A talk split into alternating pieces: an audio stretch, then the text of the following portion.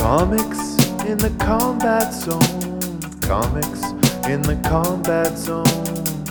Usually we make you laugh, but now we're watching guys get stabbed with light tubes.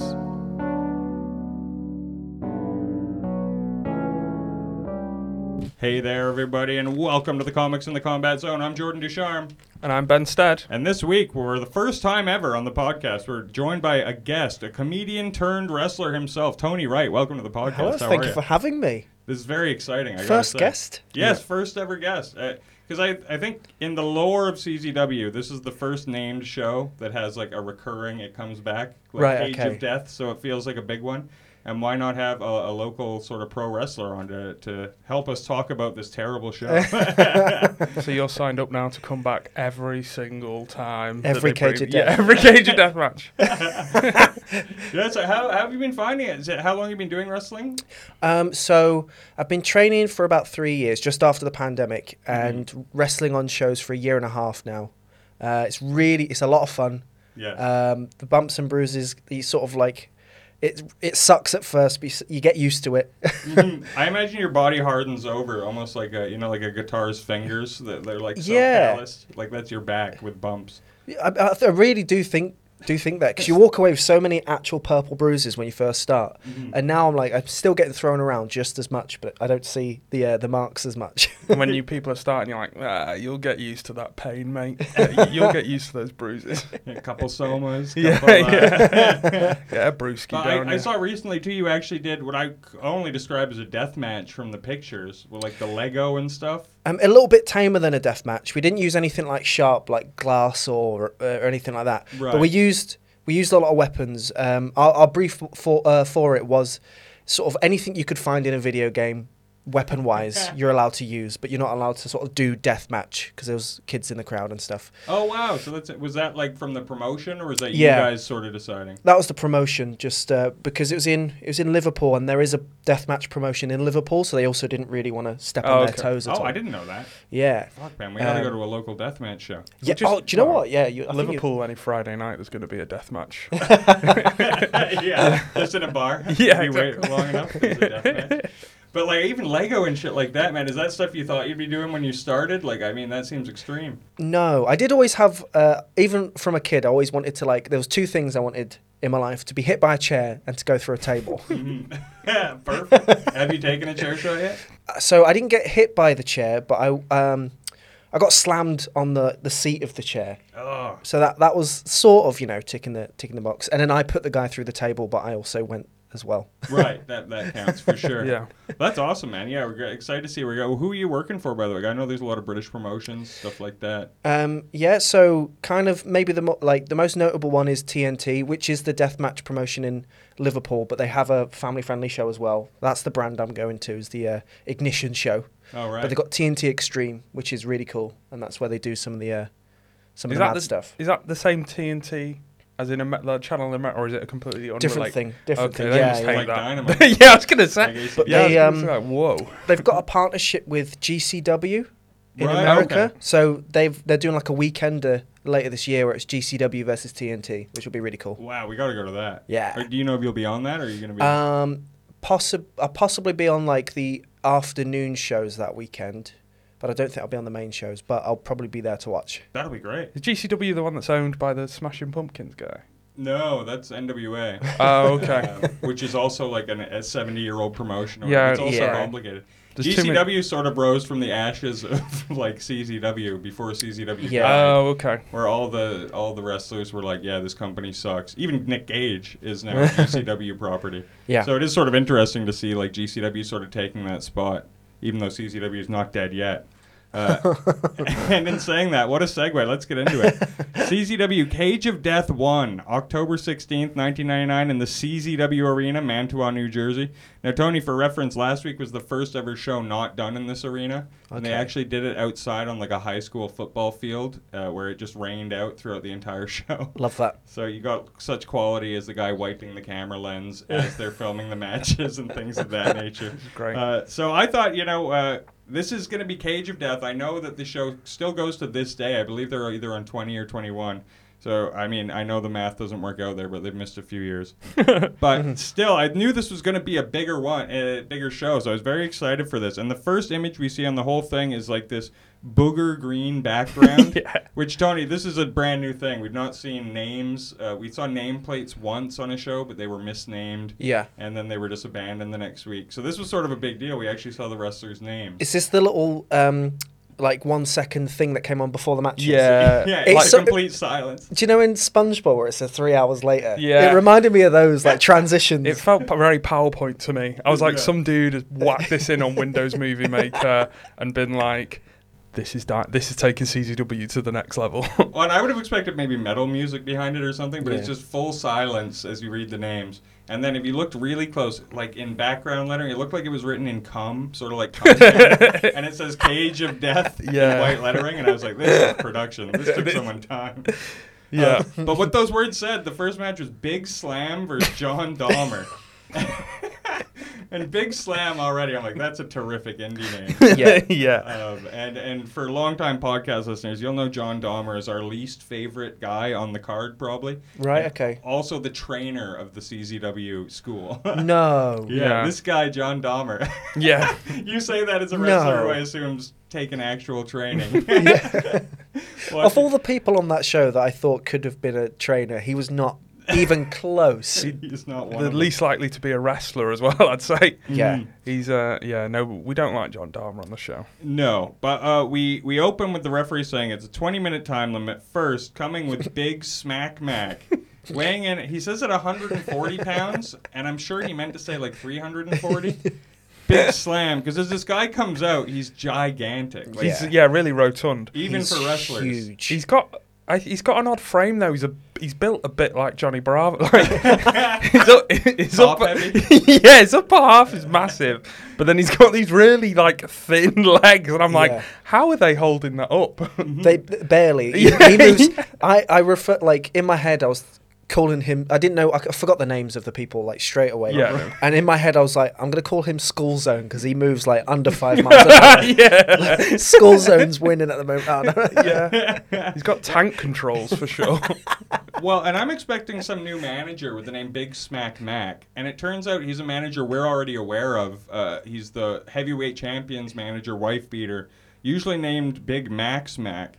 And I was like, oh, did the ring announcer just fuck this guy's name up, which they're known to do? And it's like, no, this is a renaming because he he's like cuts this terrible promo about how Big Slam's going to be the next big thing in the Smack Pack. so I'm like, oh, he's renamed himself for the faction, I guess. Right.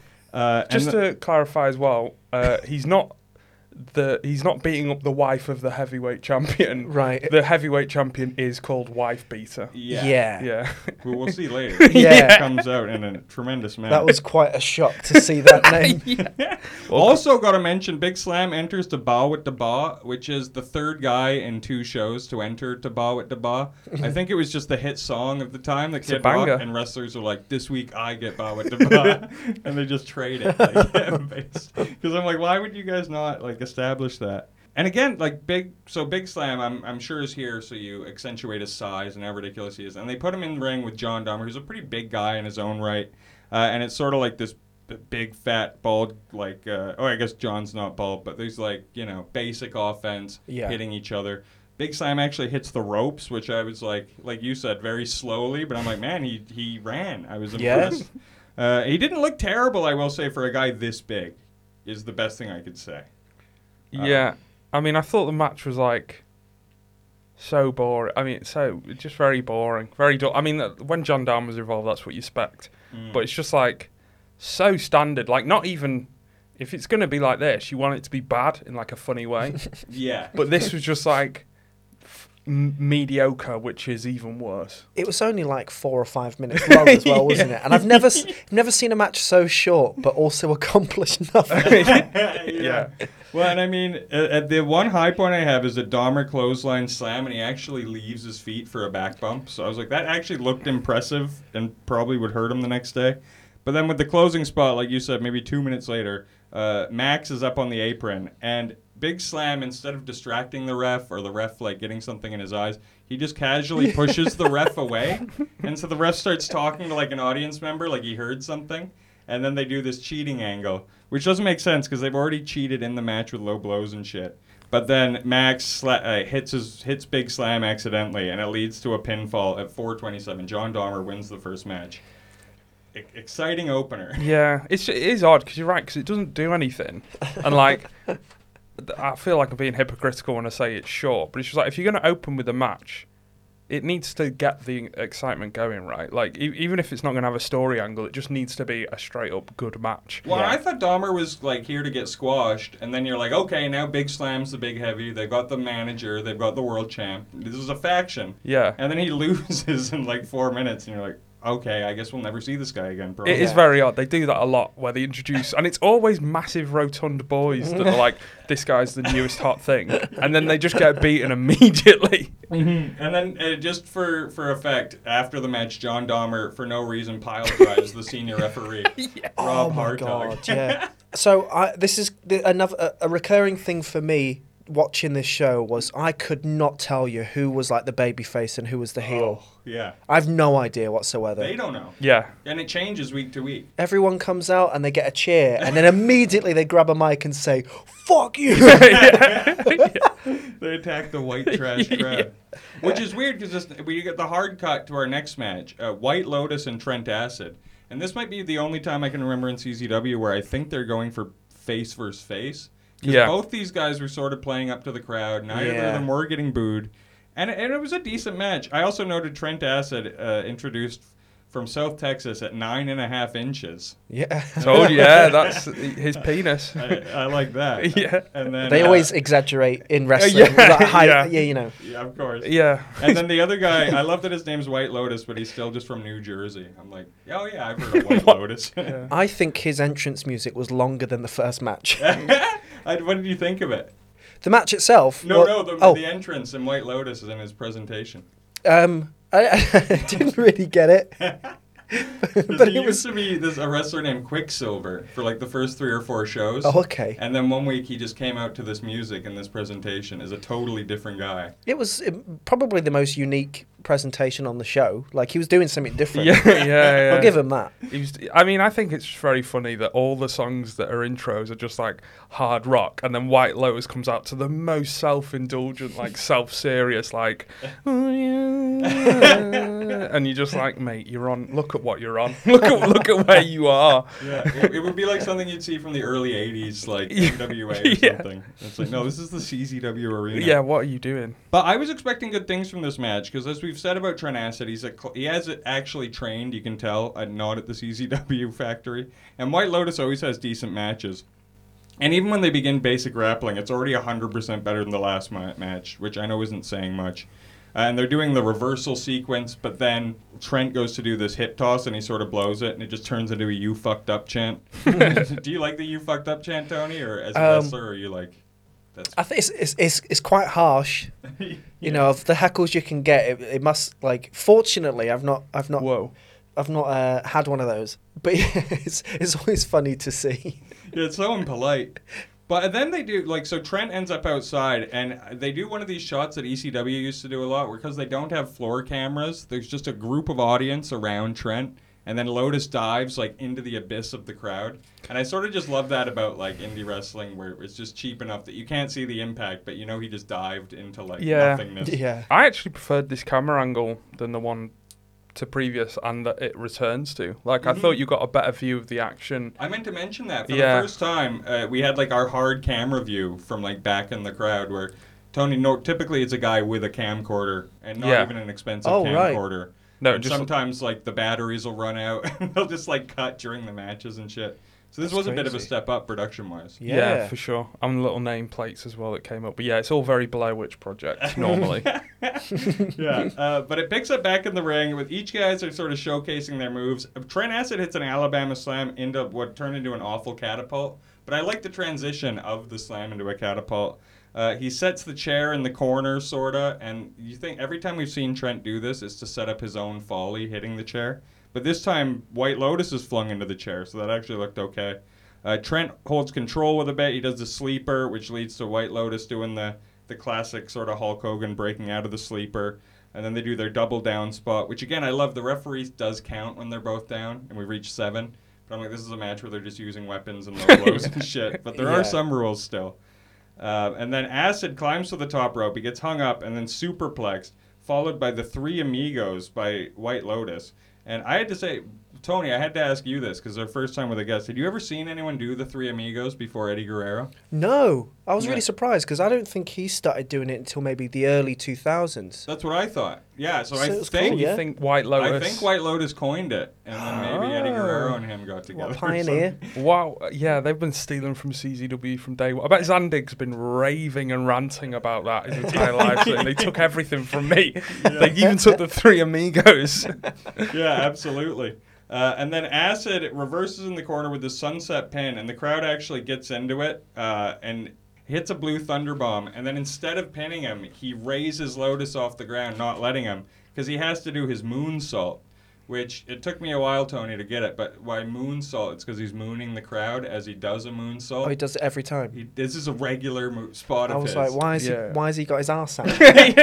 well, he's called Trent Acid. That's why. Clearly, children in the crowd too while he's doing this. There wa- yeah, that was. it was it was very funny before actually when you were like, yeah, they said no violence because there was kids in the crowd, and I'm just like, they just don't care. It's they will have anything going on. I At, totally like forgot in the first match. I was like, I'm pretty sure that is like a young boy in the crowd. Yeah. And what I know of CZW, this is why the, one of the most extreme promotions. yeah, there is. Yeah. yeah, the young boy. The fact- Absolutely, yeah. The guys will expose themselves. I mean, the language. There's a lot of shit to not bring kids to this. That's a crime. I, think, I feel like that's an actual. I feel like Trent Acid there has done a, an actual federal crime on camera. on camera. Yeah. And then my favorite part about this whole match, and maybe the worst booked thing I've ever seen. So right after ending his own pin, he hits the moonsault, and then as the ref counts two, the bell hits at two, as the timekeeper says, "We hit our time limit. This is a draw." At I always time these matches at 12 minutes and two seconds.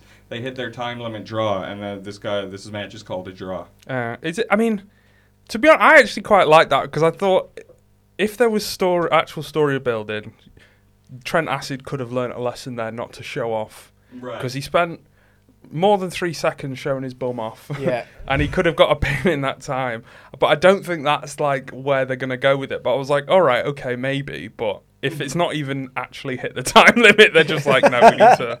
No, they never hit the time limit. Yeah. ever. It's just sort of you got to go along with it. It's kayfabe, I guess.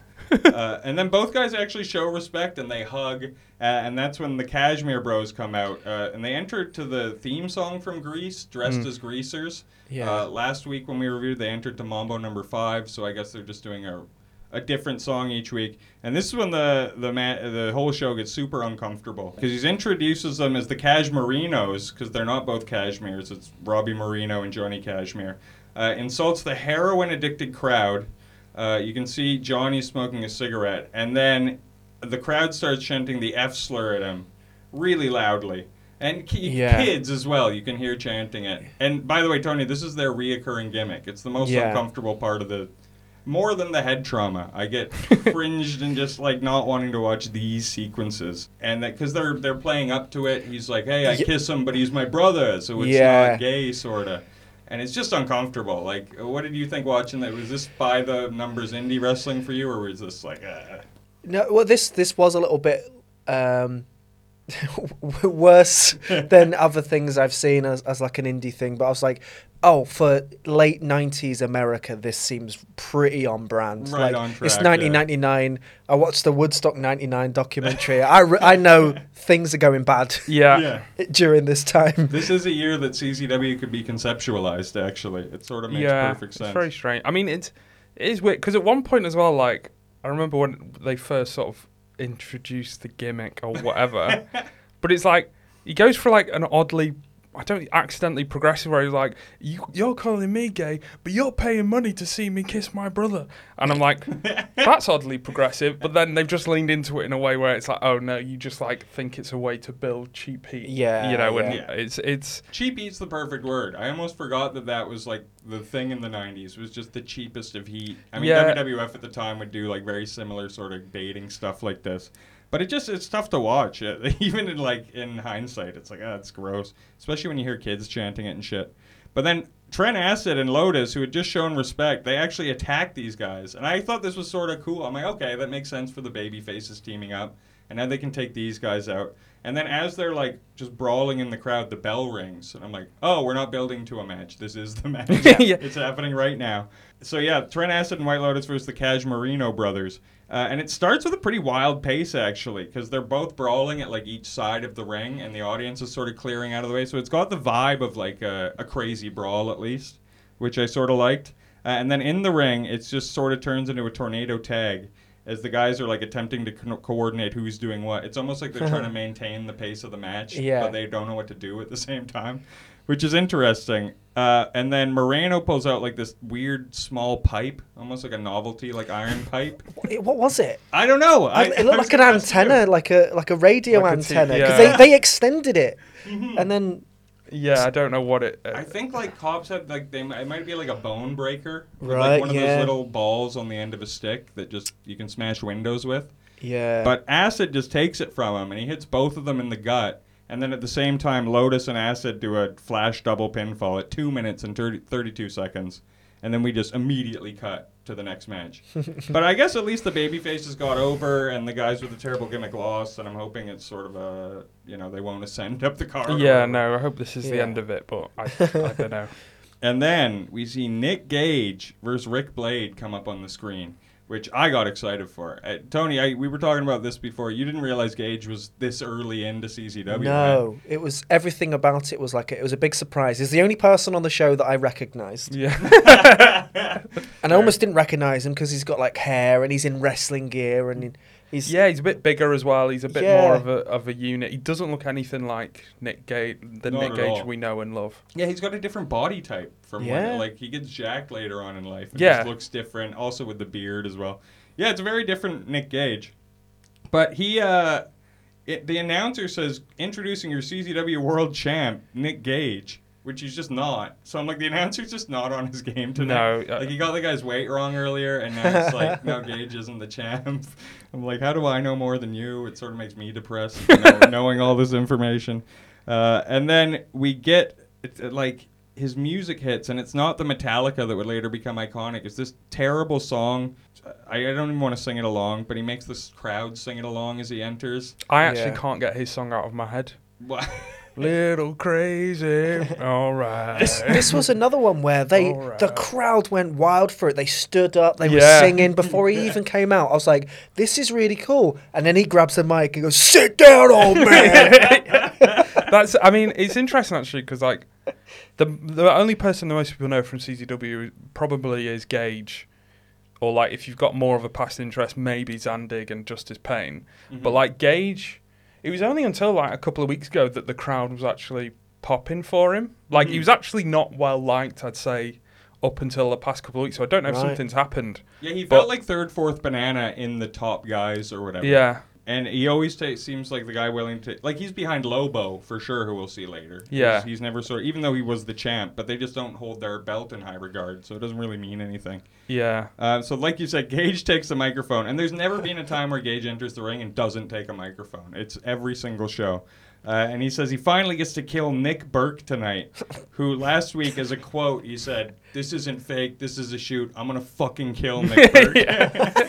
this is a great line. Yeah, that's so good. I mean, the quality promo deliverers on in CZW is even thinner on the ground than quality wrestlers. And like Gage is like he's not at his best because I think nowadays he's one of the best. He can deliver one of the best promos. But even here, he's like a cut above, and it is always good to watch He's his energy. overall, I think, best for promo and in ring. If you were to combine, he might Yeah. be the best they have. Uh, which again isn't saying much in 1999. but he's like, I get to kill this guy, except I heard that he's hurt. But I think that's bullshit. And the crowd's like, yeah, that's bullshit. And then Nick Berk, who, for reference, softcore Nick Berk, uh, Nick Gage when he debuted, hardcore Nick Gage. Yeah. So this guy's basically his whole gimmick is anti Nick Gage. He's anti chairs, and he comes out with a cane, like limping. And you're just like, okay, well, I guess they're just gonna they're extending the feud essentially because the guy's here. He's also wearing a Renegade wrestling shirt. I wrote down, which I meant to Google, but I assume that's just some middle of nowhere, like Yeah. indie that was Yeah. going on at the time. I wanted to ask Tony. Yeah. Um, obviously, moving from comedian to wrestler, there's maybe some transferable. Sk- do you find a lot of it comes out in your promo. Like you've been able to carry some of that stuff from doing comedy into your promo work when you're doing wrestling. Yeah, I do find doing the promo is a little bit stressful just because it's kind of like, you know, there is toeing the line between doing this character piece, but I'm also trying to make it real and that sort of thing. Yeah, But I, yeah, a lot of the sort of skills have definitely transferred. You know, just sort of like, I guess it's the same as material, isn't it? If you're using a, if you've got like a set that you're trying to nail and you take it everywhere, mm-hmm. you try to you try to perform it in a way that it's as if the first time you've ever said it. yeah, Right. So I think that skill comes into promos because Okay. you're making people believe what you're saying is, you know, Mhm. And I believe Nick Gage every time he talks. yeah, yeah. He will. Oh, kill, yeah. yeah. he will kill a man. But Nick Berk sort of, I don't know, we've always sort of had him ranked as this corny guy. Like, I like the idea of an anti hardcore gimmick in a hardcore company, obviously. And I did let, sort of like he says, oh, yeah, my leg's fine. I actually have a paper cut on my finger, and it's his middle finger to the crowd. I, you know, I like stuff like that. And he even says, I would fight you, but I have to leave on doctor's orders. and a fan yells out, Dr. Zahorian? which, if you don't know, is the steroid doctor for WWF that got, like, indicted. I was like, wow, that, cra- that guy knows his shit. Yeah. if it's the guy that I'm thinking of, he just every now and then he would come out with one really really good singer, and you you could just hear him over the top of Yeah, everything. And he, Yeah. It's There like is- when a heckler gets one over on the comic, and you're like, fuck. Yeah, that's why I never engage because I'm like, what if they're funnier than me? yeah. So, uh, in the middle of this, then Rick Blade decides to come out, and he does get a nameplate, which I don't think every wrestler got, but I read his. And I only noticed him because we're used to Rick Blade coming out with Lady Blaze. They're a combo. Of course. And it says Rick Blade out with Shorty. Shorty with an I. I was like, what? Did they just re... It's the same lady, but they just renamed her. Right. And no one addressed it on this whole show. But I guess we're going to call her Shorty from now on.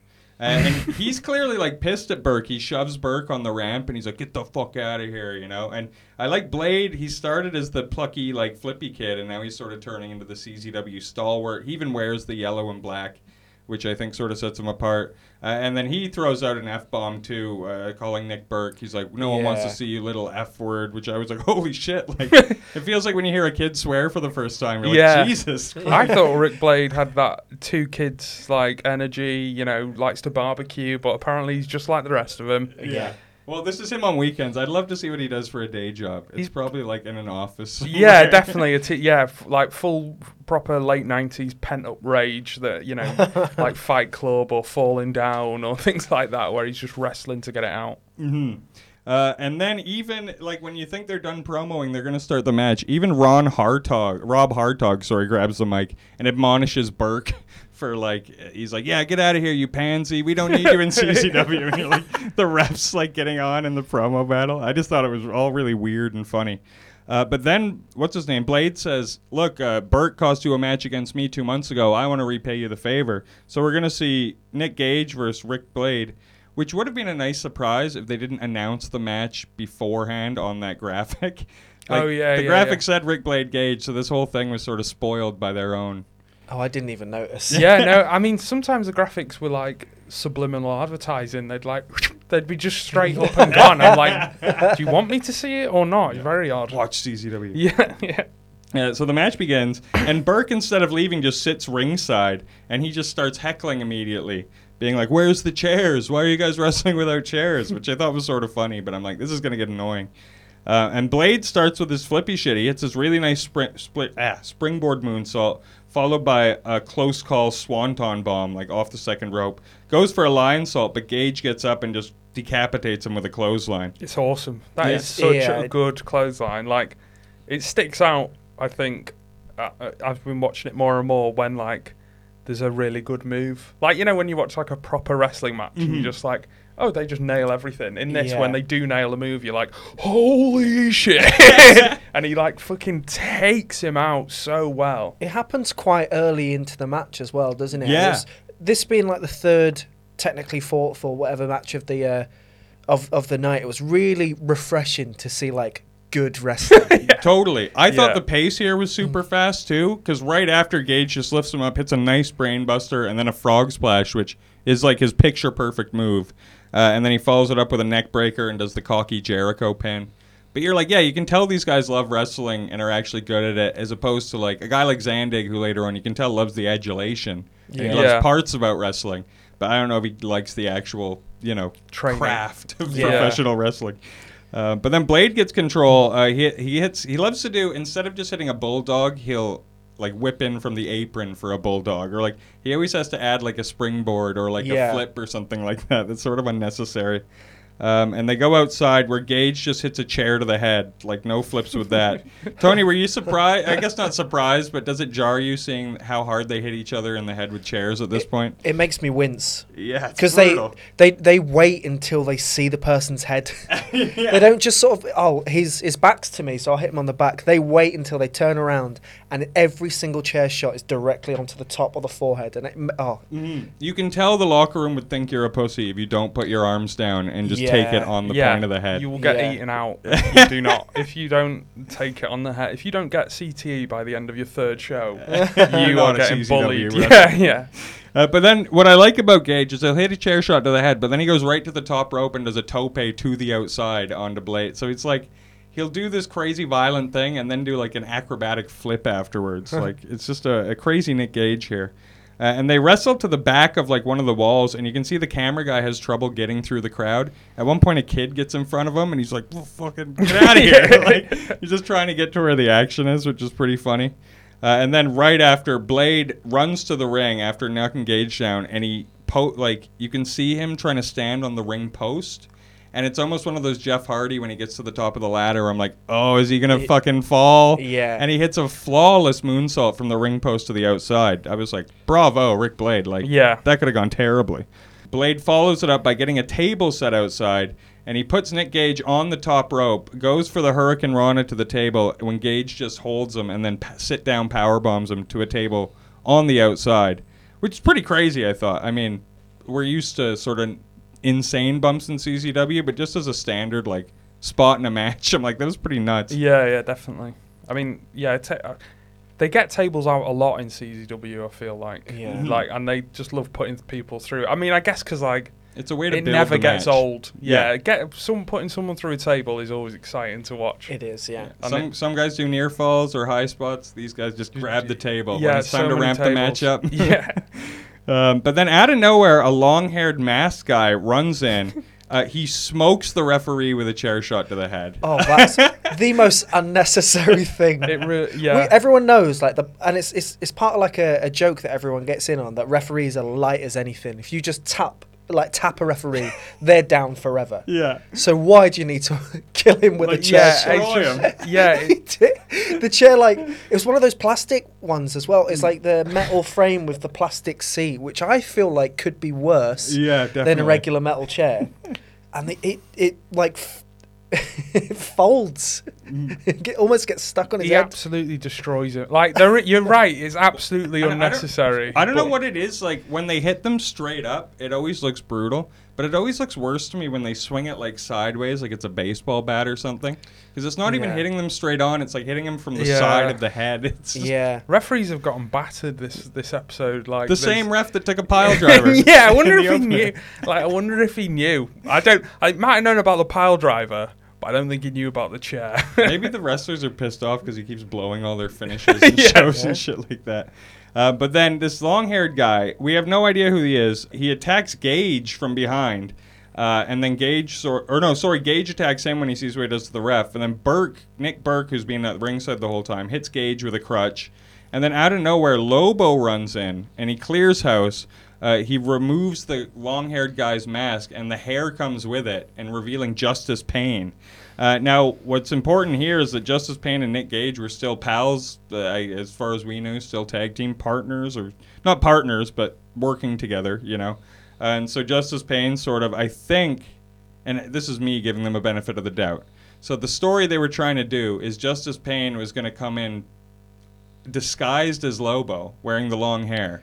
He was going Yeah. to attack Nick Gage and fuck his matchup to get him mad, so that Nick Gage would come help Justice Pain in the main event in the Cage of Death. But instead, Lobo saw it and revealed Justice Pain as himself. And then Gage goes to attack Lobo, and out of nowhere, TCK comes from the back, and he sort of plays peacemaker. And they tell Gage, like, no, that was Justice Pain who fucked your matchup. And he's like, and he just leaves the ring angrily. So it was sort of sloppy, But given what happens later, I sort of liked it. I'm gonna give CZW a bit of a gold star for. You th- few- you giving them the benefit of the doubt on this one. What would you not? I don't know. It was just very odd. Like it's just Yeah. it's just mad. Like I don't. They do this a lot where people will run in Mm-hmm. in like completely nondescript. No way to tell who they are. Just nondescript, like a hoodie. It must be maybe the same hoodie and tracksuit. Just do a chair shot or whatever, and then you're just like, who's it? Like what's going on? what are you doing? There's no intro. mu- There's nothing. It's just like what what is going on? So I don't know. Like. You managed to draw out of that a lot more than I could figure out. Like, Tony, as a first-time viewer, what did you think of this angle? So there was a lot of kind of run-ins and there was a lot of people and I didn't know who any of them were. So they revealed they pulled the mask off and I was like, oh, I, I know him just as much as I did when he had the mask on. but it took it took me a while to understand what they were trying to do as well because when Nick Gage started attacking Lobo, I was like, what? I don't understand. And then it kind of clicked. He's like, oh, actually. He just saw a guy in a black jumper with long hair, and, Mhm. like just swing swing at him, and so it, to f- f- like he just thinks it's oh okay I get it now. Well, engage with his overacting when it's explained to him. He's he's like, but he had long hair though, and you Yeah. can see the long hair and mask like at his feet basically. And I just I like that's why I sort of got where they were going. Uh, again though, this show needs a commentator or just like if this had Jim Ross on it. imagine Jim Ross was like you know Just shows up for moonlighting for. CZW. Yeah. He would explain like I think he's thought I think he thought it was Yeah. attacked by and you would sort of get the idea. With me, it's just sort of. I've watched 11 CZW shows now, so I sort of can see it. yeah, your brain broken enough. I've still got it. I've still, uh, my brain's still just about holding think together where I don't understand CZW logic.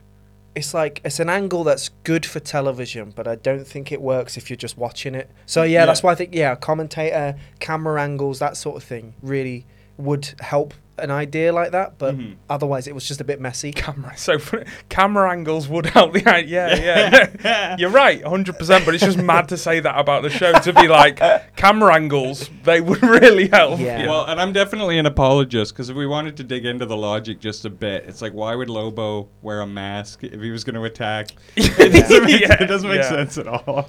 But fuck it, I liked it. Okay, uh, and then. Uh, so Gage leaves, and then Lobo leaves, and TCK is just in the ring, I guess, just waiting to get attacked. When Diablo Macabre, which by the way, what do you think of that indie name, Tony? Diablo Macabre. It's my least favorite name in the promotion. I like how extra it is. It's so over the top. yeah. And he looks sort of like a Diablo, I guess. But he appears and he attacks TCK with a cookie sheet and just smokes him two times in the head. And TCK is bleeding immediately. Yeah. Like it's like he couldn't wait to blade himself. It was like, you know, it's like a guy who's too eager to have the first drink at the bar. It's like, all right, man, chill. dude. Yeah. We're, we're all gonna have fun. You don't need to bleed right now. but then TCK, he actually cuts a promo outside, and he's like, "Tonight, my partner's busy in the main event," referring to Lobo. And I don't know where your partner is, but why don't you put those tag team belts on, on the line right now in a singles match? Because Diablo's one half of the CZW tag team champions. And Diablo agrees. And you could have missed this easily. I had to rewind a couple times to get what they were saying. But this is a CZW Tag Team Championship match between TCK and Diablo Macabre. Is Does that the first? Did they? Did they norm? Like, is that? I've never seen that before. Where they're like, let's have a singles match for the tag team. Is that happened? I swear in other promotions I've heard it where it's like a handicap. Yes, that sort of happens. Some yeah, sometimes someone has to defend the titles on their Right. own, something like that, just because of you know an attack or something. The only time I've seen it happen was because uh, during the pandemic, the rest, the first WrestleMania in the pandemic, Oh right. a couple of the tag teams in the it was supposed to be a three corner tag match. Mhm. A couple of people got COVID, Oh, so they right. just did a triple threat with the remaining people in a ladder match. And it was So that for the tag belt. For the tag belts. I forgot about that. But that was oh, understandably because Y- it's yeah, I was the gonna COVID, say. not just because someone's Oh, done a run in. Yeah. it took the, a worldwide pandemic for WWE to do it, but CZW were just like, let's just do it one night. I'm sure it's like Diablo showed up alone and people were like, "Where's Midnight?" And he's like, "Oh, he's too drunk or whatever." And- Or like he just didn't Yeah. call me. And it's like, okay, well, I guess we'll just book on the fly here. So we get TCK versus Diablo Macabre, A- and again we begin with a fast pace. Uh, it's just brawling, uh, but Diablo's taking um, he takes control and slows it down sort of with a basic clothesline, basic suplex. He enzuigiris TCK to the outside, who's like somehow bleeding more. it's almost like he didn't take any head trauma, but it's almost like he felt like he didn't blade enough, so he bladed more. Yeah, I like. I always like as well when the wrestlers clearly just like another wrestler, like uh from WWF or whatever, Yeah. and just copy it completely. Because Mhm. like he just looks like a Dudley cousin. Like Yeah. he's just he's wearing the exact Dude, same it's a thing. Dudley versus a Raven knockoff. Yeah. that's what this is. And and t- I don't know if you caught that later, Tony, but Diablo does like Raven's move set later on, I like the drop toe hold to a chair. Yeah. things like Actually, that. yeah. I think he's just a Raven mark, but uh, uh, imagine Raven in CZW. Maybe give it ten years, we'll see it. uh, but they wrestle towards this scaffolding in the back, a- and Dahmer just climbs up it and does this sort of unspectacular dive.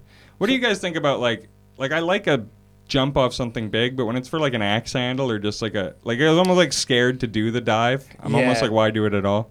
Uh, yeah, it's it's one of those things of it's always like it takes a lot to jump off of anything and try to land something, but a double axe is so unimpressive, or or just sort of like a, it's not even it's not even like a, a splash. It's literally just throwing your body off. It- It's Yeah. so it's so sad to watch. It's like when a kid jumps in the pool in their dad's arms, sorta, and the dad Yeah. has to catch them, and it's like that sort of dive. yeah. here. it's- I mean, Um, yeah, I don't know. Maybe he probably was terrified. He probably was like, "This is it. I'm gonna die." But yeah. I don't know. It's maybe because I, I still expect a lot from CZW, where I'm like, "Oh, this guy's gonna jump off the roof into a car." Like, I also don't think you know what kind of wrestler you are until you're on top of the scaffold, and maybe it's like, okay, I didn't realize, like, because a crossbody, the difference between a crossbody and an axe handle could be like life and death, you Yeah. know, just turning your body too far. Uh, but then right away, TCK Irish whips him into these breakable walls, which we've talked about these walls for months now. I'm pretty sure CZW actually puts up the walls uh, after inspecting them because they look like cheap as fuck plywood, but I saw they're painted yellow and black this time. So I'm like, oh, maybe they come early because they clearly like the whole set is a production with the whole like Yeah. entrance and everything. So maybe they just put up these breakable walls to sort of protect the actual arena. I would say they put those walls up and paint them yellow so the wrestlers know which ones they can be thrown into more than anything. Maybe Like, that's I- why the whole promotion's yellow. yeah, definitely. Yeah, because it's easy to spot in a blur.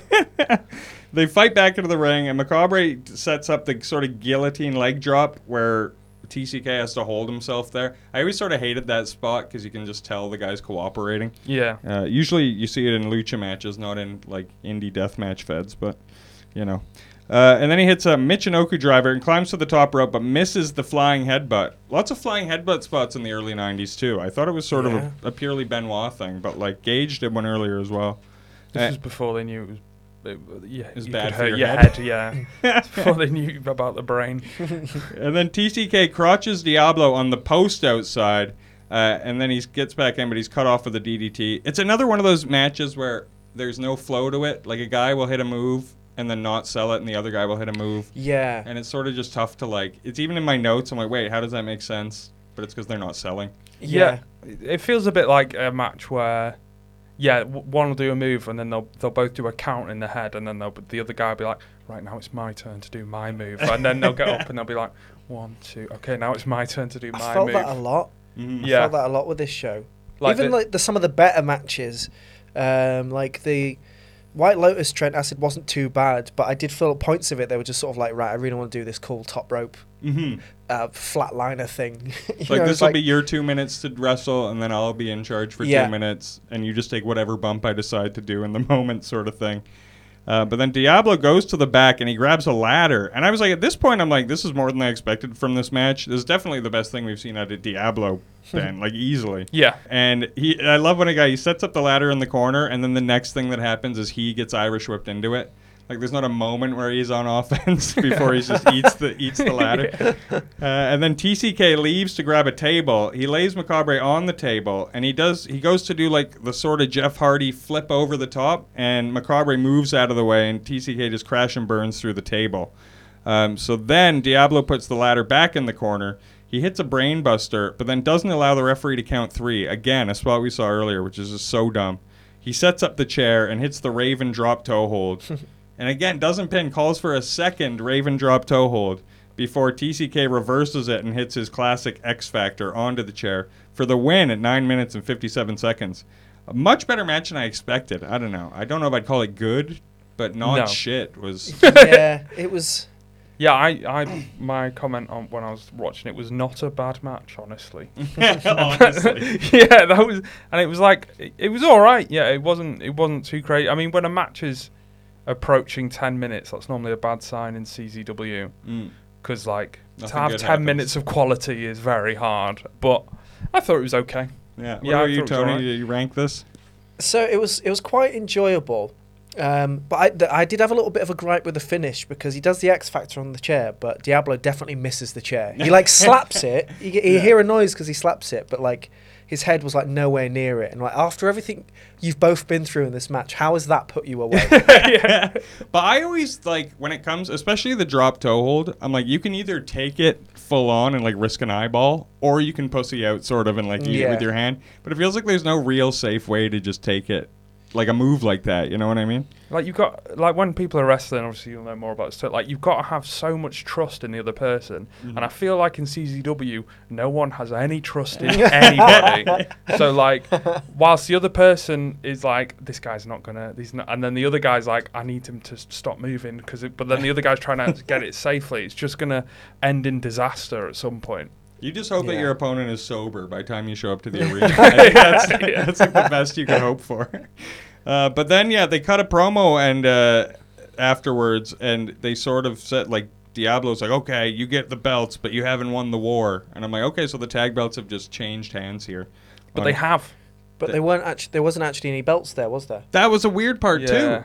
It was almost like the partner that wasn't there had the belts on him, and they just Yeah. yeah, and Got didn't had leave. COVID, It was very strange, very weird. but they had won the war.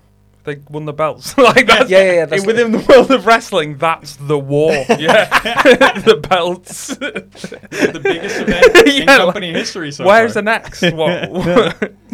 What's up, Brainiacs? Hope you're enjoying the podcast. Just a programming note that every Monday at 9 Central, you can join me, Andrew Cieslak, and Josh Custodio for Monday Night Program. Come hang out with us as we continue to build the WBCW universe using Fire Pro Wrestling Promoter Mode. Who should we sign? What matches should we book? Join us for the only professional wrestling program on Monday nights. That's Monday Night Program on twitch.tv slash wrestlingbrain. Oh, and then we get our cut. And when I saw these names, then I got excited. It's Wife Beater versus Zandig. um, and what we would find out is a first blood match. And I have written here maybe for the What? world title, but I wasn't sure or not. yeah. I didn't know it was a first blood match. Although uh, there was a bit really early on where Zandig goes for a pin and the referee kicks him off and goes, "No." yeah, Yeah. we're not doing that. yeah, I mean, I was incredibly disappointed. I mean, I'll just say, get out. Like, I always respect wrestlers in jeans. I think it's one of the funniest things in the world is a wrestler like like Orange Cassidy. Obviously, Orange Cassidy is leagues above Yeah. both Wife Beater and Zandig. Hey now. But I yeah, okay, maybe not Zandig. Um, but like I always res- and um, I was very disappointed to see Zandig wearing a shirt Yeah. because I like I like these big oily men, Uh, and they normally just come out in jeans, like three bottles of baby oil at least on both of them. I, hmm. s- I sort of like sometimes when like y- so you got Orange Cassidy or like Moxley in his Dean Ambrose era. The jeans is is a cool touch, but hmm. when I see people in street clothes on indie federations, I go, "This is going to be bad." That's why I love Zandig for that. he's, Yeah. so, he's so cool. If you've just got work boots and a pair of Levi's on, I'm Yeah. like, "Oh, this is going to be Yeah. trash." Well, because yeah, at this point, like uh, steroid gut Zandig in jeans is sort of like his Austin 316 with the black trunks and the. Like I'm used to just this shirtless ja- Jack dude, so I was also disappointed by the shirt. yeah. Uh, but then we hear from 255, uh, sorry, weighing 255 pounds from the combat zone. He is the true icon, Zandig. Which is hilarious just knowing he wrote that. and then also that he hails from the combat zone is, a- is a Yeah. nice touch because he invented it after all. Uh, and then he comes out with uh, this weird, I wanted to call it a Singapore cane, but I didn't know if it was just like bits of metal he taped together or whatever. It didn't look like wood. It was just like. Yeah, uh, it was odd. I, I I was like, is he okay? yeah. Nondescript stick. Yeah. And, and he also comes out with a nondescript biker guy who they they, they haven't named in weeks. He, we used to know the name of his old biker, and then one day he just came out with a new biker. Oh, okay. He's So got a lot of bikers on Yeah, the of course. he Yeah. just drinks a lot at biker bars, I'm assuming. Take your brother with you. That sort of yeah. vibe. yeah, bring your son to work day. Yeah, Uh, and then he grabs the mic, of course, and he gets in Hat Guy's face. And it's at this moment that I realized maybe the biggest star on this whole show is sitting in the front row as Hat Guy from ECW fame. Like, You know, the front row of every ECW Yeah. show ever is the guy with the straw hat getting in people. It was that guy. Right. He was at a Really? CC, he was It at was a like- CZW event. it was like a reference. I because I didn't understand why, It's- and they were just ar- they just started arguing out of nowhere, and I was mm. like, okay. This guy famously, I mean, he's at the front row of all the ECW's big events, and in the rise and fall of ECW, RVD even shouts him out as like, "Man, we knew the audience. I mean, there was Hat Guy, and it, sh- it shows Hat Guy." So he was forever immortalized as Hat Guy. But he's here at CZW, and I was like, well, "This guy's literally a bigger name than everyone on this roster, even in 1999." But Zandig kicks off at him, and he's called. He's like. Everyone here knows that ECW fucking sucks. And he starts a ECW sucks chant, or tries to. And I'm like, every audience member here that likes you probably likes you because ECW exists. Like, Hundred E percent. ECW's go, like doing quite well at this. Like Yes. 99 is quite. A, it's, it's Maybe fun, their innit? peak. Yeah, Yeah. yeah. No, this is Zandig. I think is just trying to start heat, like Yeah. so that they make him relevant in a way, but it just never works. Like, yeah. Uh, and instead, we get Wife Beater who comes out. And again, not holding his world title belt. This guy, Wife Beater, is the CZW champ, Tony. I don't know if you knew that. Because he didn't Oh. have his belt until at the end of the match. yeah. oh, I thought the um, Justice Pain was the champ. no, they they mixed because they, they did call someone else. Didn't they call Gage or they called someone else? They the called champ? Gage the champ, but the Justice Pain was the Iron Man champ. Yeah. Oh, right. So that's not the main championship. No, uh, but it's almost like ECW's TV title, I where see. It, it it holds the main event spot, and they sort of hold it in higher regard than the world title. But yeah, just bizarre. Uh, and Wife Beater comes out, and he's immediately hit by this weird flimsy stick that Zandig hit, has. And again, we get Max Mac or Smack Mac or whatever you're calling him uh, out with his crisps, his bag of crisps. and, and this was just a bizarre like street brawl right out the gate. And at one point they start with just like the same way every match starts with fast reversals, and Zandig hits like a kip up into a spin kick. And I was like, what the fuck? I love this because I'm a really big like technical wrestling fan, Yeah. and I, when so they started doing wrist locks and things, I was like, oh okay, this is different. Yeah, you sat up. You, In like this you blood feud. note. And Yeah. this blood feud, and then he just reverses a wrist lock into a spinning back kick. it was so cool seeing Zandig do a kip up. Like Yeah, he's, he's great. He's one of the best wrestlers of all time. and then wife beater, I love this, where they're always trying to do the rules. Like there was already a five count in the corner, and then wife beater just gets control back with a blatant kick to the balls, and then he he like gets Zandig ready for the Dudley's like what's up spot, like spreads his legs, and then just fist drops him to the nuts. That's so good. I love that From move. like the second rope, Yeah. yeah. Yeah. I'm stealing that. Jerry that's Lawler's awesome. That's such a Jerry Lawler punches to the balls though. I love that so much. I was like that. That's why I love wife beater. How John Cena never do that with the five knuckle shuffle? Like it's already a jerk off pun. Yeah. But he's never did it to a guy's dick. What and a he's waste. had like TLC matches where it's legal, and he would he could have done it then. It is mad that the Yeah. wife beat. There's, we've seen the three Ama- amigos invented on this show, and the wife beater's not punch. Like so why is he called wife beater again at this point? we don't know. we, and we hope to never find out. yeah. We thought he was gonna come out like with a wife beater originally, or I think Yeah. maybe in his first match he did have a wife beater. I mean, his on. manager definitely beats his Yeah. wife. Yeah. So, But no, I think that's sort of his identity. Judging how the show had gone so far, when the little SpongeBob graphic came up with wife beater on, I was like, "That's the baby face, in it?" Yeah, he's the champ. for this for this promotion. I mean, I love him. I don't know if that makes him a baby face. It's funny, like Zandig hates wife beater, but he's never specified that it's because he beats women. Like it's almost like, okay, that part's fine, but he's, he took my title belt though. yeah, I can forgive. I can forgive domestic violence, but I draw the line at taking my belt. yeah. But then it's funny. So they're they're wrestling outside, and Zandig hits an elbow. Like he sets a chair up sitting, stands on top of it, and drops an elbow off a seated chair, which I don't know if I've ever seen before. it just looks so silly. Um, and then he he throws him into the wood, and he sets up a. Oh yeah, they're they're at that corner platform we talk about every week, where it's almost like. Uh, how would you describe this, Tony? It's like this wooden thing with a ladder, wood ladder leading up to it, like a Oh. s- corner stage area. Was it like a little production booth sort of thing? Yeah, exactly. You can tell they do the production or filming from the top area. Yeah. Yeah. And they're wrestling on this wood that had been like replaced from a few months back where Zandig broke through it. Uh, and then he's, it's like he's trying to break it again because he climbs halfway up the ladder and drops just a flat leg drop onto this wood, which I Like thought was crazy. he is an absolute. Yeah, he is an absolute. He's like Mr. X from Resident Evil 2. like he's just he's just walking through walls when you least expect. he's so much more athletic than he has any right to be. He really, yeah, he's he's, he's like the proto Luchasaurus. Just uh, shouldn't be able to move like that for a man that big and also that addled with steroids. And he goes to powerbomb him on this wood, and then Wife Beater reverses into a back body drop. And then he hits Zandig with a chair to like the back of his head. I'm like, it's like the worst spot you're meant to hit a guy. And he just like fully swings it at him. Uh, and then as Wife Beater's walking away, Zandig just football tackles him into a pile of like audience chairs. And, like the audience just gets away in time. And then they get back into the ring. And then out of nowhere, the biker comes. He, he slides a car door into the ring Oh, like yeah. a door from a, ca- a vehicle. yeah, I mean, I, I think I missed that little bit because like I looked away and looked back, and then Zandig was just like getting dropped like onto a car door, and I was like, "What on earth?" I think that's the greatest weapon I've ever seen. just a straight up car door. that is, yeah. is incredible. no Yeah. way to fake that, too. You know. It's No. like, Yeah. Say what you will about these sawed tables. I'd take a car door. Yeah. Just putting it out there. Some innocent dude as well just walked out and he's like, "Oh man, that was my that was my car. I knew I recognised it. It- that it- was my car door. yeah, like I knew it. I'll be driving home cold tonight.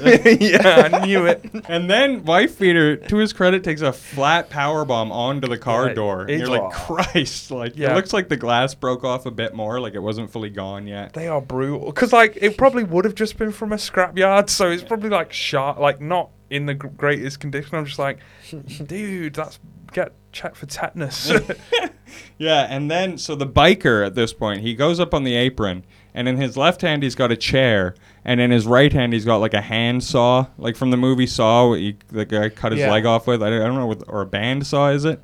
No, that's a machine, but like a saw, like Yeah, a, yeah. and so he's like Zandig's almost going to the crowd. Should I take the chair or the saw? I And think the it's a crowd, bone saw. a bone saw, yeah. Yeah. And so Oh. Zandig holds up the bone saw. I gotta go with the saw, and the crowd goes crazy for him.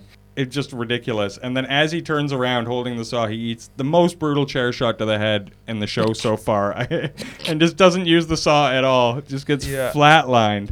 And then as both men are down, the referee just comes over and he checks both of them. And then just calls for the bell as the match ends abruptly at 8 minutes 20 with no winner determined. It's called a draw because both guys are bleeding.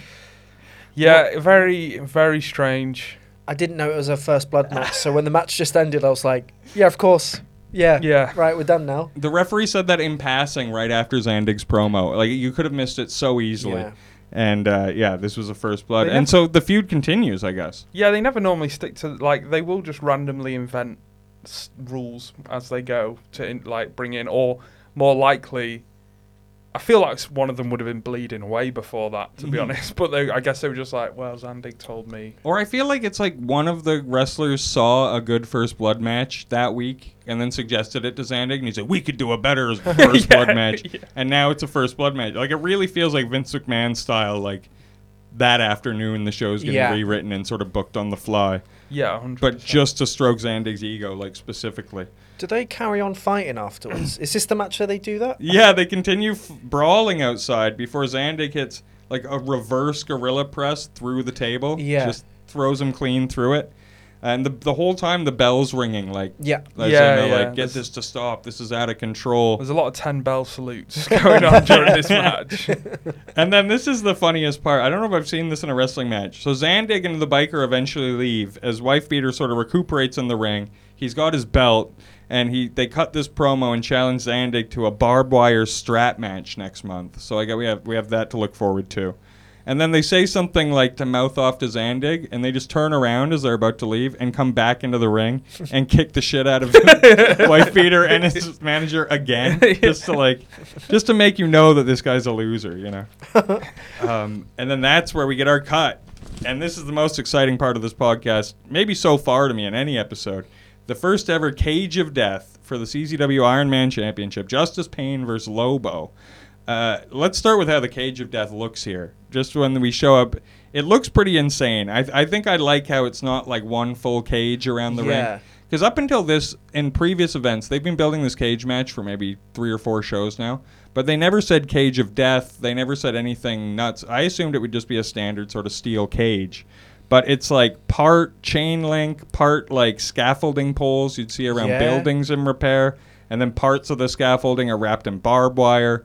And then there's like a strip of chain link that like acts as a roof above this. What did you guys think of this thing just on first appearance? I, do, I, I- I think the, the structure is really cool. Mm-hmm. Yeah, it looked a bit like, do you know, in playgrounds or in like parks where you have like an all-in-one plaything, but like that. But if Hellraiser had designed it, like it looked, it was look chaotic. There was like different textures all over the place. It was mad. I was like, I wish I'd seen them build it. To be honest, like the one time I wanted to see more of CZW because mm-hmm. they cut it all out because the audience must have just been like, Yeah, this must have taken a full hour Yeah, minimum 100%. just to set up in the arena yeah. between like whatever crowd control guys they have that aren't hammered yet. But yeah, I thought it looked like imp- impressive for the means that CZW had. Like, because I, d- I don't think they're particularly obviously wealthy or like loaded thingy. So I think they did a, a good job in a way where I was like, it's absolutely not re- safe to wrestle in that. Yeah. and then on top of that, they have like miniature light fixtures on, like that you'd see on movie sets or whatever, and they're actually plugged in and like the lights are on. A- and as well as two big cactuses in each like opposing corners He of the zooms ring. in on them as well. So I'm almost like it. it's like the cage was built and then someone was like, "No, not enough. We need like something more." And they just threw whatever random shit they could think of in there. It was very video game. It It felt like super video game, just like you've entered cheat codes to unlock crazy stuff, and there's just a, a cactus now. Something about a cactus really puts it over the top to me. I, I did Yeah. like that a lot. Uh, so then we get Justice Pain is out first, despite being the champion. Uh, he comes out with Big Daddy Smooth, as we know him as his uh, manager. Uh, and then Lobo comes out, and he's already identified as one half of the CZW Tag Team Champions, although he still doesn't have the belt because he won it earlier, despite being on Oh, the yeah. card in that singles match. I, t- I will say, Justice Pain looked legitimately terrified to be Mhm. going into that. like, because the camera zoomed in his face, and he's just like. he's I imagine, I imagine it would be intimidating. yeah, I'd you know. be, yeah, I'd be scared every time I walked into the CZW ring. I don't know if you are, Tony. Like, there's a little bit of fear going into the ring. Is it? Is Yeah. it good to have that fear? Yeah, it was just like the nerves, obviously, like nerves before any sort of show, it, it sort of help you, right? If you're not Mhm. nervous, then it's probably a bad thing. Um, If you walked out and saw that cage, If how I- nervous I would just- you be? Well, knowing what you had planned for it too. yeah, like- and you were like, I thought I was just doing stand up tonight. Be the frog, bitch. yeah. but even like like entering that match where you knew you were gonna take like a bump onto Lego, you must have been a bit more heightened. Like, Yeah, it was. It's definitely there was a fear of the only the only experience I had in terms of knowing a bump like that was asking other people who have taken that bump before. Right. Like you can't, I couldn't comprehend how it was going to feel. Um, in fact, there's a, a, a clip watching it back of when the guy had me in like a power slam position. You could just see me watching the Lego before we went over. Um, but yeah, it's, it's a bit scary, and I don't like the lights that were plugged in and stuff. That's absolutely terrifying, and props to them for even to me, that's the something like that. craziest thing of all. Because I'm like, I don't know enough about electricity to know that we're not just gonna like electrocute a guy. Yeah. Yeah. yeah. Neither Uh, did they. Like, no, no chance they knew that, enough about it. Mhm. And Lobo on his entrance, he finds a, s- a fan holding a sign, which I assume must have been planted by him because no fan in this whole show has any signs. But it says this one's for Foley, so almost like uh, force foreshadowing a bump that he was going to take later on in the card. And this only happened one year after that famous Hell in the Cell Yeah. uh, that everyone knows about from King of the Ring. Uh, and then immediately when Lobo enters the ring, he's confronted by Smooth, and they have this weird stare down before Smooth just leaves. And again, that might be a bit of foreshadowing as well. So the match begins, uh, and Lobo just back bodies drop Justice Pain into the chain link, and then smokes him in the head with a stop sign to the face. Do you guys think a stop sign would hurt at all, or is that sort of like sheet metal? I think that Um, would hurt, yeah. More so It's- than it's like a cookie sting, sheet. Yeah. Mhm. It is, it's a cl- like a, a slightly um, denser cookie sheet. Right. Yeah. That makes Yeah, sense. to the head would probably suck. Yeah, I think. Yeah, I think anything to the head. Yeah, I don't. I would rather not, in the grand scheme of things. Like, yeah, I think it would be painful, but especially if you're uh, you're going into chain link then or barbed wire or whatever. Like, it ain't stopping the pain. Totally. Perhaps my favourite thing about this match was just before this happens. So Justice Pain slaps Lobo twice. You know, it's a grudge match, and they're in the cage of death. And to add insult to injury, slaps him. It's- And Lobo does nothing, and then they lock up like it's a normal singles match. Right, I forgot about that. They did have a heated stare down. yeah, it's great. But then it just begins like a normal match. uh, and then right after Justice Pain Irish whips and throws Lobo into one of the light structures that breaks. And I think this is our first. I don't know if it's our first showing of glass in ring because they had the the pits of violence match once like six weeks ago. But this was definitely like a very a big spectacle when Yeah. you're like, holy shit, they're going through lights that are on. Um, and the fans immediately start chanting CZW, and then you can see Rob Hartog in the ring with a broom, just sweeping it all out. Yeah, and he's staying far away. Like he's Mm. like, you do you, lads. Is this the same ref that took a chair shot and a pile driver? Yes. yeah, yeah. The the senior way- referee, Rob Hartog. The only way they could convince him to get in the cage was two headshots. Uh, but then another light fixture is destroyed in the corner as Lobo takes a flip into it. The fans are chanting, holy shit. I mean, the fans are really into this, you can tell, even though it's not like insane deathmatch spots per se. But I think just happening inside of this cage structure has everyone sort of into it. Yeah. yeah, because I think, um, I mean, I don't know how common cage matches are now on indie circuits, but this feels like it would be a genuine, like, I'm going to see a cage match live. That's insane just because of, like, there's a lot to it. There's a lot of logistics, and there's a, probably a lot of cost involved with doing a full on cage. Dude, if, if after, like, we're heading to an open mic after this recording, if on the way we saw Cage of Death take a right, I'm like, okay, we're going to go see Cage Yeah, of Death. 100%, I have to yeah, see what yeah. that's all about. Yeah. It is a great name for it. And then right after, Justice Pain whips Lobo into a cactus, and Lobo like hugs it, and the cactus falls onto him. And in one of my favorite spots, is can't have been on purpose. Justice Pain puts the garbage can on top of the cactus, more to protect himself. And then mid lionsault, the garbage can rolls off the cactus, so he just lionsaults the cactus straight up. Do you think it's meant to be like a Cactus Jack reference, maybe? Maybe. Like, Or- I don't. I, I just, just seems wonder- the cactus just seems so left field to have put two in there. I more wonder if they were just at a hardware store and they're like, we have a thousand dollars that we can Yeah. spend on the cage of death, and there was like maybe sixty left, and it was like a two for one cactus sale. yeah, yeah. like get those cactuses. That Yeah, bring works. 'em in. Because Yeah. within minutes, the the ring is covered in dirt from the fucking cactuses. They didn't even remove the dirt. yeah. so it's like instead of glass, we have fucking yeah. It, it looks like a garden in there. I mean, it's insane to have done this in the venue because the venue's just not like it's, it's so weird. It's so- it's this is a CZW I wanted basically. Of just like this is insane. Yeah. Yeah. They shouldn't be doing this. I feel like they're doing stuff as well that even even now where deathmatch wrestling is sort of still quite very like popular and there's loads of th- companies that do it and stuff. I don't you don't see cactuses and you don't see lights that are on. You see light tubes.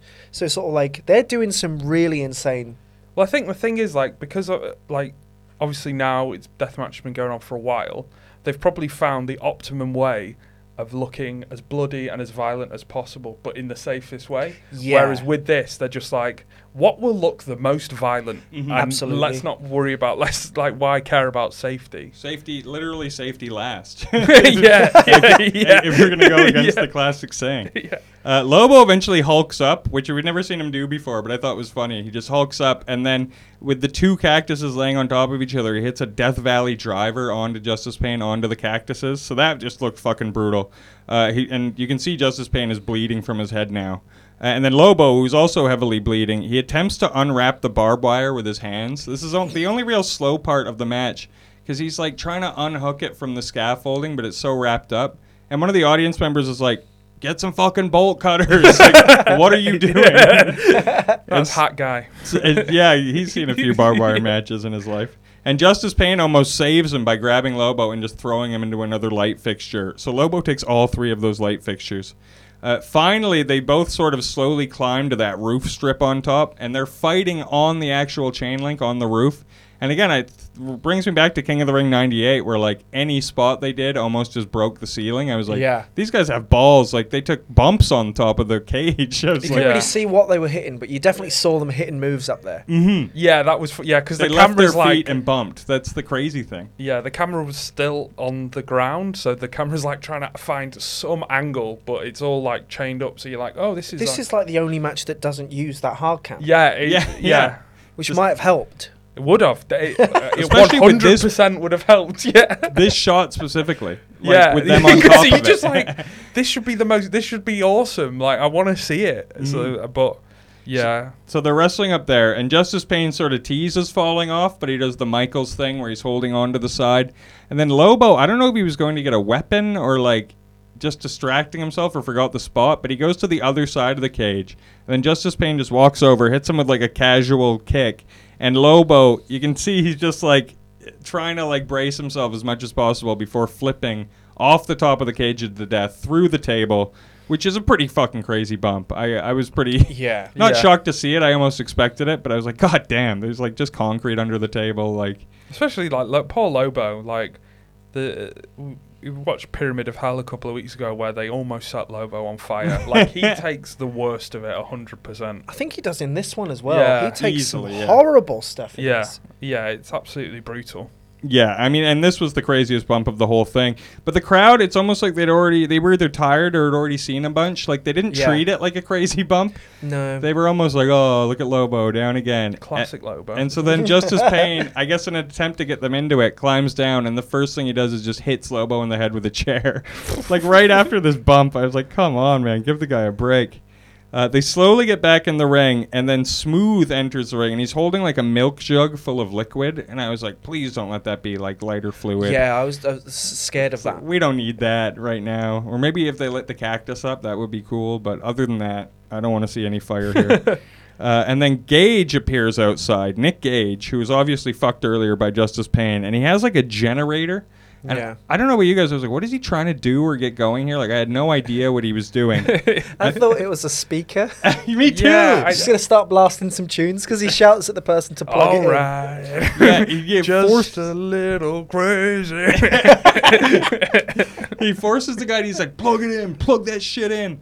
But then he pulls out jumper cables and attaches them to the chain link fence in front of him. As Lobo, oh, by the way, sorry, this is where this got so over convoluted and just overbooked. So as Gage is asking to have this thing plugged in, in ring, Big Daddy Smooth turns on Justice Pain and attacks him.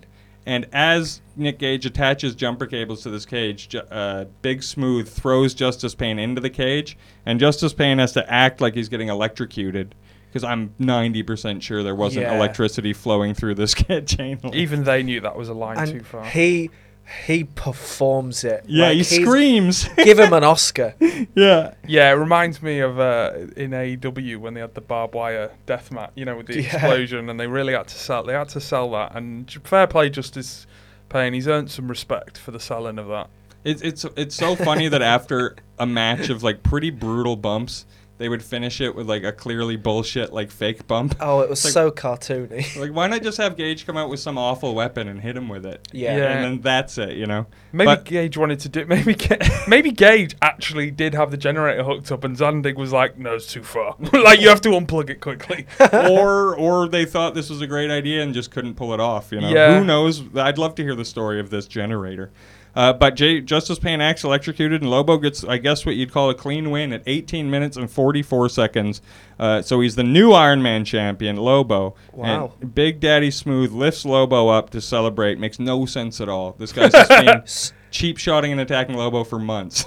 So obviously he goes through a lot in that match, but he wins because two other people pretty much got him the win. Mm-hmm. Yeah. So His he's enemies up to this point. he's won two championships by doing nothing in the same.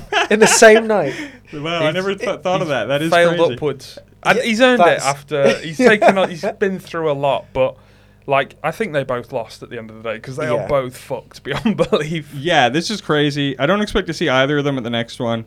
And, and it's sort of like it's funny because they do the thing where the locker room empties, like all the baby faces come up and they lift Lobo up, and then the last. w- it's like a weird '80s film ending where like John Hughes kicks in and it's yeah, don't you forget like And I'm pretty sure after the table bump and then the chair shot to the head, Mhm. I genuinely think Lobo was out for the rest of the match because I, he- I, Yeah. I don't think I saw him do anything properly. He was dr- getting dragged back to the ring and stuff, and I don't think it was selling. I think he was actually just He had a loopy. concussion at least. Yeah, 100%. easy. I mean, the bump is so crazy. Like, it just flat to the ground. I mean, even like Foley's sort of uh, announcer table, not to take away from that bump, but it looks a lot cushier than just shitty wood table that he sort of misses, like half his body misses. They at least have an idea, like when you when you're in the bigger promotions and stuff, like then of like how to do these things safely or safer. Whereas these guys are just literally like, no, you'll just go through a table, it'll be fine. Don't worry about it. Have some beer. Don't like, be a pussy. yeah, That's that- of the mantra. that'll pretty much be it, you know. So, yeah, like it's obviously we talk about these bumps as really bad, but anything in wrestling, any bump in wrestling can be bad, and Yeah. like if not done properly, and none of these bumps are done properly. yeah, I guess what their argument would be is there's no real proper way to fall off something really high. Like I guess you could get stunt performer training, but like Foley Yeah. wasn't like this well trained stuntman No. before he fucking fell off the hell in the cell. No, So true. It's not that different in a way. we I might have had medical insurance. But you know what is different? Yeah, the, the insurance. I was gonna say, and the money they earned for those nights. Yeah. Yeah, It's yeah. I hugely think, different. I think Foley's done all right since. Lobo. I don't know if he's alive. yeah, we, he's still. As long as we keep talking about him, he still lives on. That's true. Well, that brings us to an end of the first ever Cage of Death. Now, Tony, we always rate these shows out of seven at the end. Really make make you forced to take a pick here. I'll give mine first uh, because a few thoughts. I gave it a two out of seven. It does not break our infamous two point line for me anyway. Because the show had better flow and camera work than most of the shows we've seen thus far. A few interesting developments with story, and you can tell they're at least trying to book shows ahead, which is Yeah. a step forward. But what I can't forgive it for is the nonsensical booking, the low end ring work, and the uncomfortable, like offensive promos at this point are beginning to plague the shows. Like it really is just tough to watch. Uh, but the Cage of Death itself was a highlight. Uh, the match it, it didn't really feel underwhelming. It felt like a big match. Uh, and even though the ending was really dog shit, I liked it for what it was. So a two out of seven is my rating. Yeah, I'll uh, I'll one point seven five. I thought it was. I th- I thought it was okay. I think CZ it benefits greatly from being shorter than two hours. I think every show instantly is is way better if it's shorter than two hours. Totally Um, agree. Had fun watching it. Uh, yeah, there is. The, the bad stuff that is really bad is starting to grow, and I hope it kind of disappears quickly. But I thought overall the the high point, the main event, was was well worth it, and seeing my boy wife beater with his big, big oily chest out obviously is worth 0.25 stars on its own. So There you go, Tony. What about you? So when you said that no show has got above a two, I really, really wanted to, to be able to say like I give it a two point five or a three, but I think it's a two. you're gonna break you, but seven. yeah, I want- to yeah, top that fuckers. if this is my only appearance, seven, yeah, seven, seven, seven, seven. Yeah. I'd love a show to break the two. Believe me. yeah, we we've been praying for a show to break the two. We'll always think like the show's doing pretty well, but it's pretty well for this standard of show. I mean, it's still Yeah. a bad show. Yeah, because I think we don't want to like over egg it as well and be like, this was actually okay, five. You know, mm. because then there's no there's nowhere to go right, and there are like 200 of these episodes. It's just so I think it's like even the matches that were so the main event was quite enjoyable and it was a, it was a worthy main event for the show and stuff like that. But I think collectively for a show that was an hour and 48 minutes, mm. I think only only about 16 minutes of that I was I was genuinely like this is good. yeah, Yeah. I'm happy with this. And 15 minutes of that was you paused, going, "Where's that car door come from?" yeah, it was. It was. I, I can't forgive some of those things. it's like, Yeah. where has this come from? That that turn at the end, where it just cuts back to the ring, and the guy that was with Justice Pain is now just beating him up. I was like, why? Explain something to me. Why is this happening? That's what I mean. That's the stuff that really gets me. Uh, Yeah, me definitely. It bugs me. But uh, that is our show, guys. We are pushing our limit here, so thank you everyone who listened. Uh, real quick, I'm at Funny Jordan D on Instagram and Twitter. Uh, please give me a follow. Uh, ben I'm at Pink Hoverboard on Instagram. Follow if you want. Don't care. and Tony, give out any plugs you want for any Um, upcoming shows. I'm at Tony underscore Wright ninety seven on all social medias. So yeah, follow me as well if you want. And uh, just look out for uh, wrestling shows in the northwest area. I'm on them. Future Shock, TNT, uh, Sovereign Pro, some really good promotions. Come come and uh, enjoy. Beautiful. Su- Sweet. support Will do. local wrestling, guys, and keep listening to this podcast. We'll be back with you next week.